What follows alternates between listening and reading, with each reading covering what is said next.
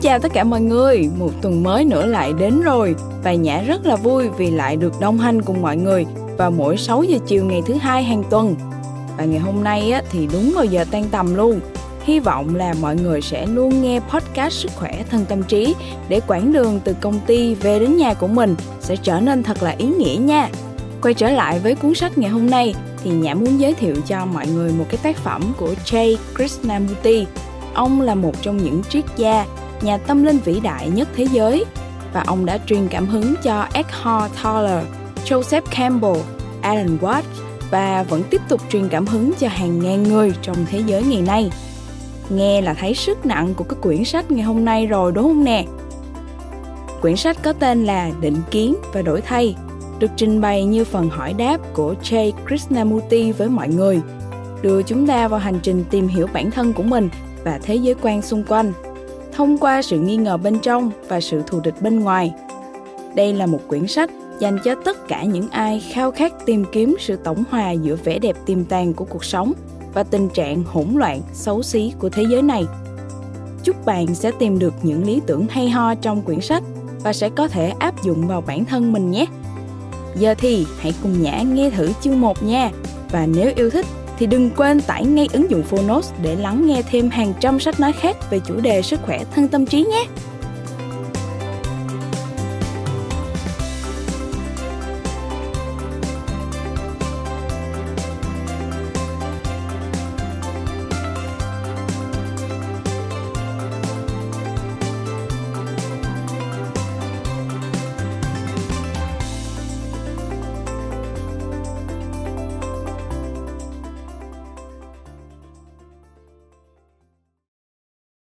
Bạn đang nghe từ Phonos.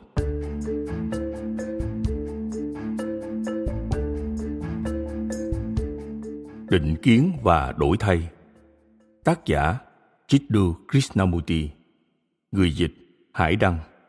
Độc quyền tại Phonos. Nhà xuất bản Hà Nội. Công ty cổ phần sách Thái Hà.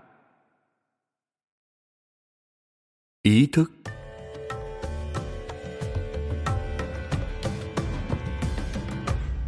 Người hỏi, tôi muốn biết Ngài định nghĩa thế nào về ý thức, bởi vì Ngài thường nói toàn bộ lời giảng của Ngài thực ra chỉ là về ý thức. Tôi đã cố hiểu ý thức bằng việc lắng nghe những buổi nói chuyện của Ngài và đọc những cuốn sách của Ngài, nhưng tôi vẫn chưa thực sự hiểu. Tôi biết luyện tập không thể giúp tôi được và tôi hiểu tại sao Ngài phủ nhận bất cứ loại luyện tập, hệ thống, nguyên tắc hay thói quen nào. Tôi nhận thấy tầm quan trọng của điều này bởi nếu đi theo những cái như vậy, thì ý thức sẽ trở nên máy móc và cuối cùng tâm trí sẽ trở nên trì độn và ngu ngốc. Tôi rất muốn đồng hành cùng ngài để tìm hiểu tận cùng căn nguyên của ý thức. Có vẻ như ngài đã gán cho từ một lớp nghĩa sâu xa hơn. Nhưng theo tôi thì chúng ta vẫn luôn ý thức được những gì đang diễn ra. Khi tôi tức giận, tôi ý thức được. Khi tôi buồn, tôi ý thức được. Và khi tôi hạnh phúc tôi ý thức được. Krishnamurti, tôi hồ nghi không biết liệu chúng ta có thực sự ý thức được về nỗi tức giận, buồn phiền và hạnh phúc hay không? Hay chúng ta ý thức về những cảm giác ấy chỉ khi chúng ta không còn nữa? Chúng ta hãy cứ bắt đầu như thế, chẳng biết gì về ý thức cả. Như thể bắt đầu từ con số không vậy? Chúng ta chẳng cần đưa ra bất cứ khẳng định nào dù khẳng định đó giáo điều hay vi tế, mà hãy cứ đi vào khám phá câu hỏi này. Một câu hỏi mà nếu người nào thực sự nghiền ngẫm thì nó sẽ hé mở một trạng thái khác thường.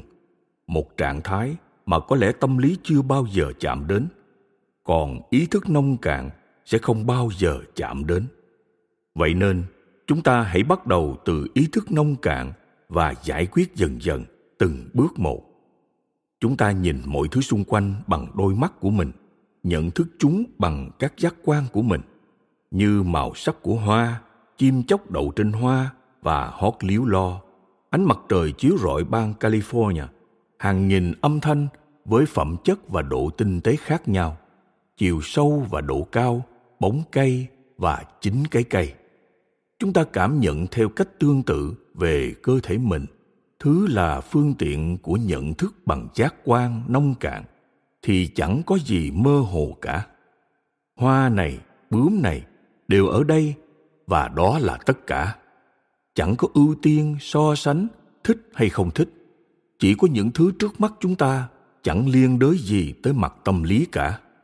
Bạn đã rõ về ý thức hay nhận thức bằng giác quan, nông cạn này rồi chứ? Ý thức ấy có thể vươn tới các vì sao? Lặn sâu dưới đáy biển và bước tới các ranh giới tận cùng của việc quan sát khoa học có sử dụng tất cả các phương tiện kỹ thuật hiện đại. Người hỏi vâng tôi nghĩ mình hiểu những điều ngài nói. Krishnamurti, vì thế, bạn thấy rằng hoa hồng và tất cả vũ trụ cùng loài người ngự trị trong đó. Vợ của bạn, nếu bạn có các vì sao, biển, núi, vi trùng, nguyên tử neutron cả căn phòng này, cửa ra vào, tất cả đều thực sự tồn tại. Giờ, đến bước tiếp theo, những gì bạn nghĩ hay cảm thấy về chúng chính là phản ứng tâm lý của bạn đối với chúng. Và chúng ta gọi đó là ý nghĩ hay cảm xúc. Do đó, ý thức nông cạn là vấn đề hết sức đơn giản. Cửa ra vào ở đó, nhưng mô tả về cửa ra vào lại không phải là cửa ra vào và khi bạn để cảm xúc can thiệp vào mô tả này, bạn sẽ không nhìn thấy cái cửa nữa. Mô tả có thể là một từ ngữ, một chuyên luận khoa học hay một phản ứng cảm xúc mạnh mẽ. Nhưng chẳng có cái nào trong số đó là cái cửa cả. Hiểu đúng điều này ngay từ đầu thực sự rất quan trọng. Nếu chúng ta không hiểu điều này, chúng ta sẽ ngày càng trở nên mơ hồ. Sự mô tả không bao giờ là thứ được mô tả mặc dù ngay cả bây giờ chúng ta cũng đang mô tả một thứ gì đó, và chúng ta phải thế, thì thứ đó cũng không phải là nhận thức giác quan của chúng ta về nó. Vì vậy, hãy ghi nhớ điều này suốt buổi nói chuyện của chúng ta. Đừng bao giờ nhầm lẫn từ ngữ với thứ mà từ ngữ đó mô tả. Từ ngữ không bao giờ là thực, và chúng ta sẽ dễ dàng bị cuốn đi khi tới bước tiếp theo của ý thức, bước mà ý thức bắt đầu có tính cá nhân và chúng ta phát sinh cảm xúc thông qua từ ngữ. Vậy là có ý thức nông cạn về cái cây, con chim, cái cửa và có phản ứng với chúng, tức là suy nghĩ, cảm giác, cảm xúc. Bây giờ khi chúng ta trở nên ý thức về phản ứng này, chúng ta có thể gọi nó là chiều sâu thứ hai của ý thức. Có ý thức về hoa hồng và có ý thức về phản ứng của hoa hồng. Thông thường chúng ta không có ý thức được phản ứng của hoa hồng trên thực tế, ý thức nhìn thấy hoa hồng và ý thức nhìn thấy phản ứng là một. Đây chỉ là một bước chuyển và thật sai khi coi chúng là ý thức nội tại và ngoại tại. Khi có ý thức về hình ảnh cái cây mà không liên đới tới bất cứ phản ứng tâm lý nào, thì mối quan hệ giữa ý thức và cái cây không bị chia rẽ. Nhưng khi có phản ứng tâm lý với cái cây, thì phản ứng đó bị áp đặt bởi ký ức quá khứ, trải nghiệm quá khứ và chính nó chia rẽ mối quan hệ. Phản ứng này sinh ra từ những thứ mà chúng ta sẽ gọi là cái tôi và cái không phải tôi. Đây là cách bạn đặt mình vào mối quan hệ với thế giới. Đây là cách bạn tạo ra cá nhân và cộng đồng. Thế giới này không được nhìn theo đúng bản chất của nó, mà theo các mối quan hệ khác nhau giữa nó với cái tôi của ký ức. Sự chia rẽ này chính là cuộc sống cùng sự thăng hoa của cái mà chúng ta gọi là bản thể tâm lý và chính từ đây phát sinh mọi mâu thuẫn cùng chia rẽ. Bạn có chắc rằng bạn nhận thức được điều này không? Khi có ý thức về cái cây thì chẳng có đánh giá nào hết. Nhưng khi có phản ứng với cái cây, hay khi cái cây bị đánh giá là thích và không thích, thì sự chia rẽ xuất hiện trong ý thức này, tạo thành cái tôi và cái không phải tôi. Tôi trở nên khác với thứ được quan sát cái tôi này chính là phản ứng của ký ức quá khứ, trải nghiệm quá khứ. Bây giờ liệu có thể có một ý thức, một sự quan sát về cái cây mà không có bất cứ đánh giá nào? Và có thể có một sự quan sát về phản ứng mà không có bất cứ đánh giá nào hay không? Theo cách này, chúng ta sẽ nhổ bật rễ nguyên tắc của sự chia rẽ, nguyên tắc của cái tôi và không phải tôi. Cả hai đều đang nhìn cái cây và nhìn bản thân mình. Người hỏi tôi đang cố gắng theo kịp lời giảng của ngài. Ngài hãy xem liệu tôi có hiểu đúng lời ngài giảng hay không. Có ý thức về cái cây tôi hiểu điều này. Có phản ứng tâm lý với cái cây tôi cũng hiểu điều này.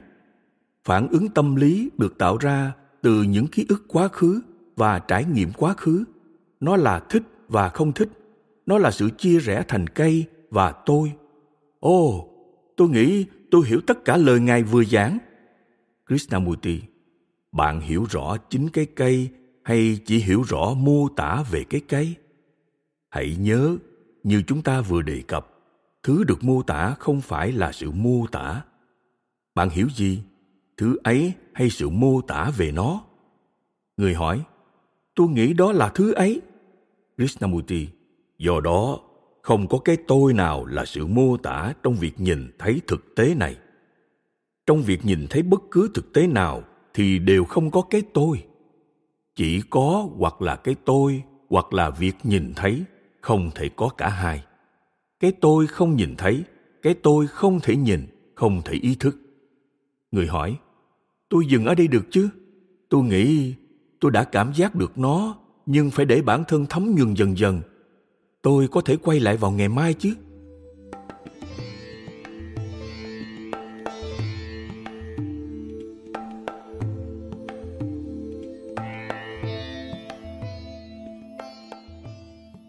Người hỏi, tôi nghĩ tôi đã thực sự hiểu những gì ngài giảng ngày hôm qua, không phải chỉ theo nghĩa đen. Có ý thức về cái cây, có phản ứng với cái cây và phản ứng này bị áp đặt. Phản ứng bị áp đặt này gây ra xung đột. Nó là hành động của ký ức và trải nghiệm quá khứ. Nó là thích và không thích. Nó là định kiến. Tôi cũng hiểu phản ứng định kiến này sinh ra từ thứ chúng ta gọi là cái tôi hay người thẩm định tôi nhận thấy rõ ràng rằng cái tôi tồn tại trong mọi mối quan hệ. Bây giờ, liệu có tồn tại cái tôi ở bên ngoài các mối quan hệ hay không? Krishnamurti, chúng ta đều nhận thấy những phản ứng của mình bị áp đặt nhiều tới mức nào. Khi bạn hỏi liệu có cái tôi nằm ngoài mối quan hệ hay không, thì đó sẽ mãi chỉ là suy đoán. Chừng nào bạn chưa thoát khỏi những phản ứng bị áp đặt này. Bạn có hiểu điều này không? Vì vậy, câu hỏi đầu tiên của chúng ta không phải là liệu có cái tôi hay không ở ngoài những phản ứng bị áp đặt, mà là liệu tâm trí, thứ chứa đựng tất cả cảm giác của chúng ta có thể tự do thoát khỏi tình trạng bị áp đặt này, tức là thoát khỏi chính quá khứ hay không? Quá khứ là cái tôi, không tồn tại cái tôi trong hiện tại. Chừng nào trí óc còn hoạt động trong quá khứ thì còn có cái tôi và tâm trí là quá khứ này là cái tôi này. Bạn không thể nói có tâm trí này và có quá khứ này, dù đó là quá khứ của một vài ngày trước hay mười nghìn năm trước. Vì vậy, chúng ta đang hỏi, liệu tâm trí có thể giải thoát chính mình khỏi ngày hôm qua không? Bây giờ có một vài điều liên quan phải không? Đầu tiên là có ý thức nông cạn. Tiếp theo là ý thức về phản ứng bị áp đặt rồi có sự nhận ra tâm trí là quá khứ, tâm trí là phản ứng bị áp đặt. Sau đó dẫn tới câu hỏi, liệu tâm trí có thể tự do thoát khỏi quá khứ không? Và tất cả những điều này là một hành động đơn nhất của ý thức, bởi vì trong đó không có kết luận.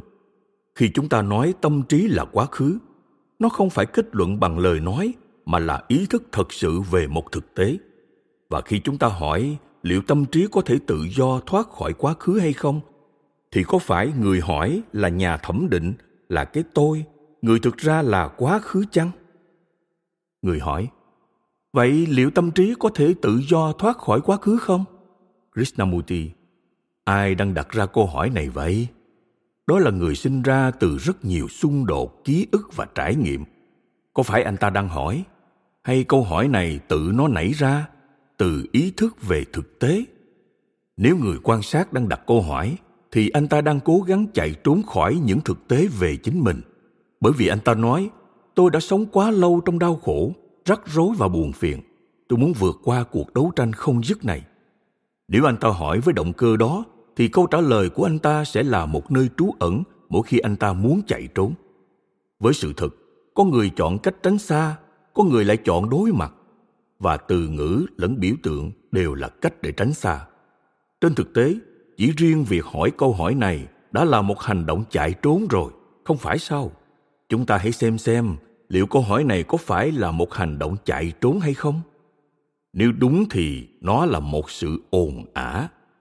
Nếu không có người quan sát thì sẽ có sự tĩnh lặng, sự phủ định hết toàn bộ quá khứ. Người hỏi, tôi bị rối ở đây, làm sao tôi có thể phủi sạch quá khứ chỉ trong một vài giây chứ. Krishnamurti, hãy nhớ rằng chúng ta đang thảo luận về ý thức. Chúng ta đang cùng nhau nói về câu hỏi ý thức. Có cây cây và phản ứng với cây cây. Phản ứng đó bị áp đặt và chính là cái tôi trong mối quan hệ. Cái tôi là chính là nguồn cơn của sự xung đột. Bây giờ có phải cái tôi này đang hỏi không? Cái tôi mà như chúng ta đã nói chính là cái khung quá khứ. Nếu câu hỏi không phải do cái khung quá khứ, nếu câu hỏi không phải do cái tôi, thì sẽ không có cái khung quá khứ. Khi cái khung quá khứ hỏi câu hỏi, thì nó đang hoạt động trong mối quan hệ với thực tế của chính mình. Nó sợ hãi chính mình và nó hành động để trốn thoát khỏi chính mình. Khi cái khung này không hỏi, nó không hoạt động trong mối quan hệ với chính mình.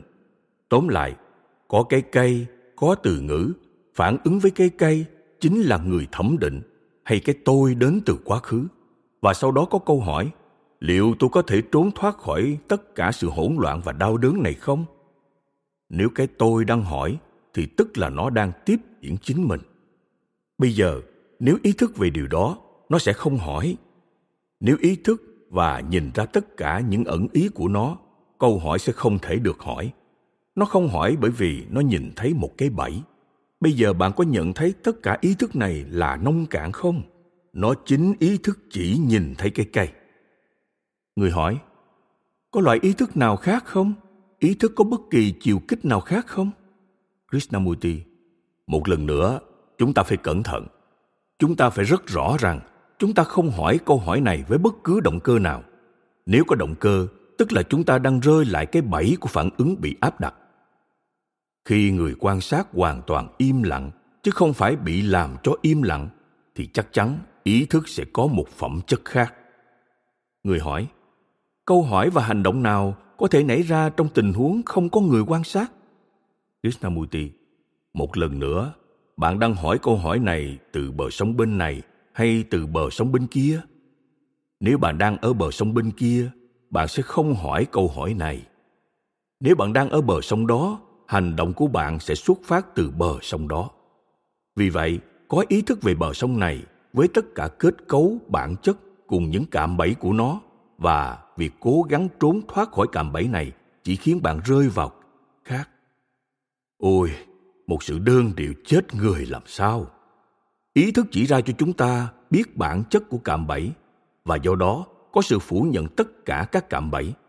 Vì vậy, tâm trí giờ hoàn toàn trống rỗng nó không có cái tôi, không có cạm bẫy. Tâm trí này có một phẩm chất khác, một chiều kích ý thức khác. Ý thức này không ý thức rằng nó đang ý thức. Người hỏi, ôi trời, điều này quá khó hiểu. Mọi thứ ngài nói dường như đều đúng, nghe có vẻ đúng, nhưng tôi vẫn chưa thật sự hiểu được. Ngài có thể giải thích theo một cách khác không? Ngài có thể đẩy tôi ra khỏi cái bẫy của tôi không? Krishnamurti, không ai có thể đẩy bạn ra khỏi cái bẫy của bạn. Không bậc thầy nào, không thuốc men nào, không thần chú nào, không ai cả, kể cả chính bản thân bạn, không một ai. Đặc biệt là chính bản thân bạn. Tất cả những gì bạn phải làm là ý thức từ đầu tới cuối, không mất tập trung ở giữa. Phẩm chất mới này của ý thức chính là sự tập trung, và trong tập trung này không có ranh giới do cái tôi tạo ra sự tập trung này là hình thức cao nhất của đức hạnh, do đó nó là tình yêu, nó là trí tuệ tối cao và không thể tập trung nếu bạn không nhạy cảm với kết cấu và bản chất của những cạm bẫy do chính con người tạo ra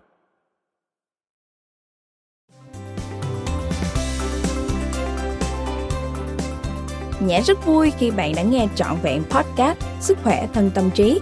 Nếu bạn yêu thích cuốn sách này, hãy tải ngay ứng dụng Phonos để nghe các chương còn lại nha. Hẹn gặp lại các bạn trong các podcast tiếp theo.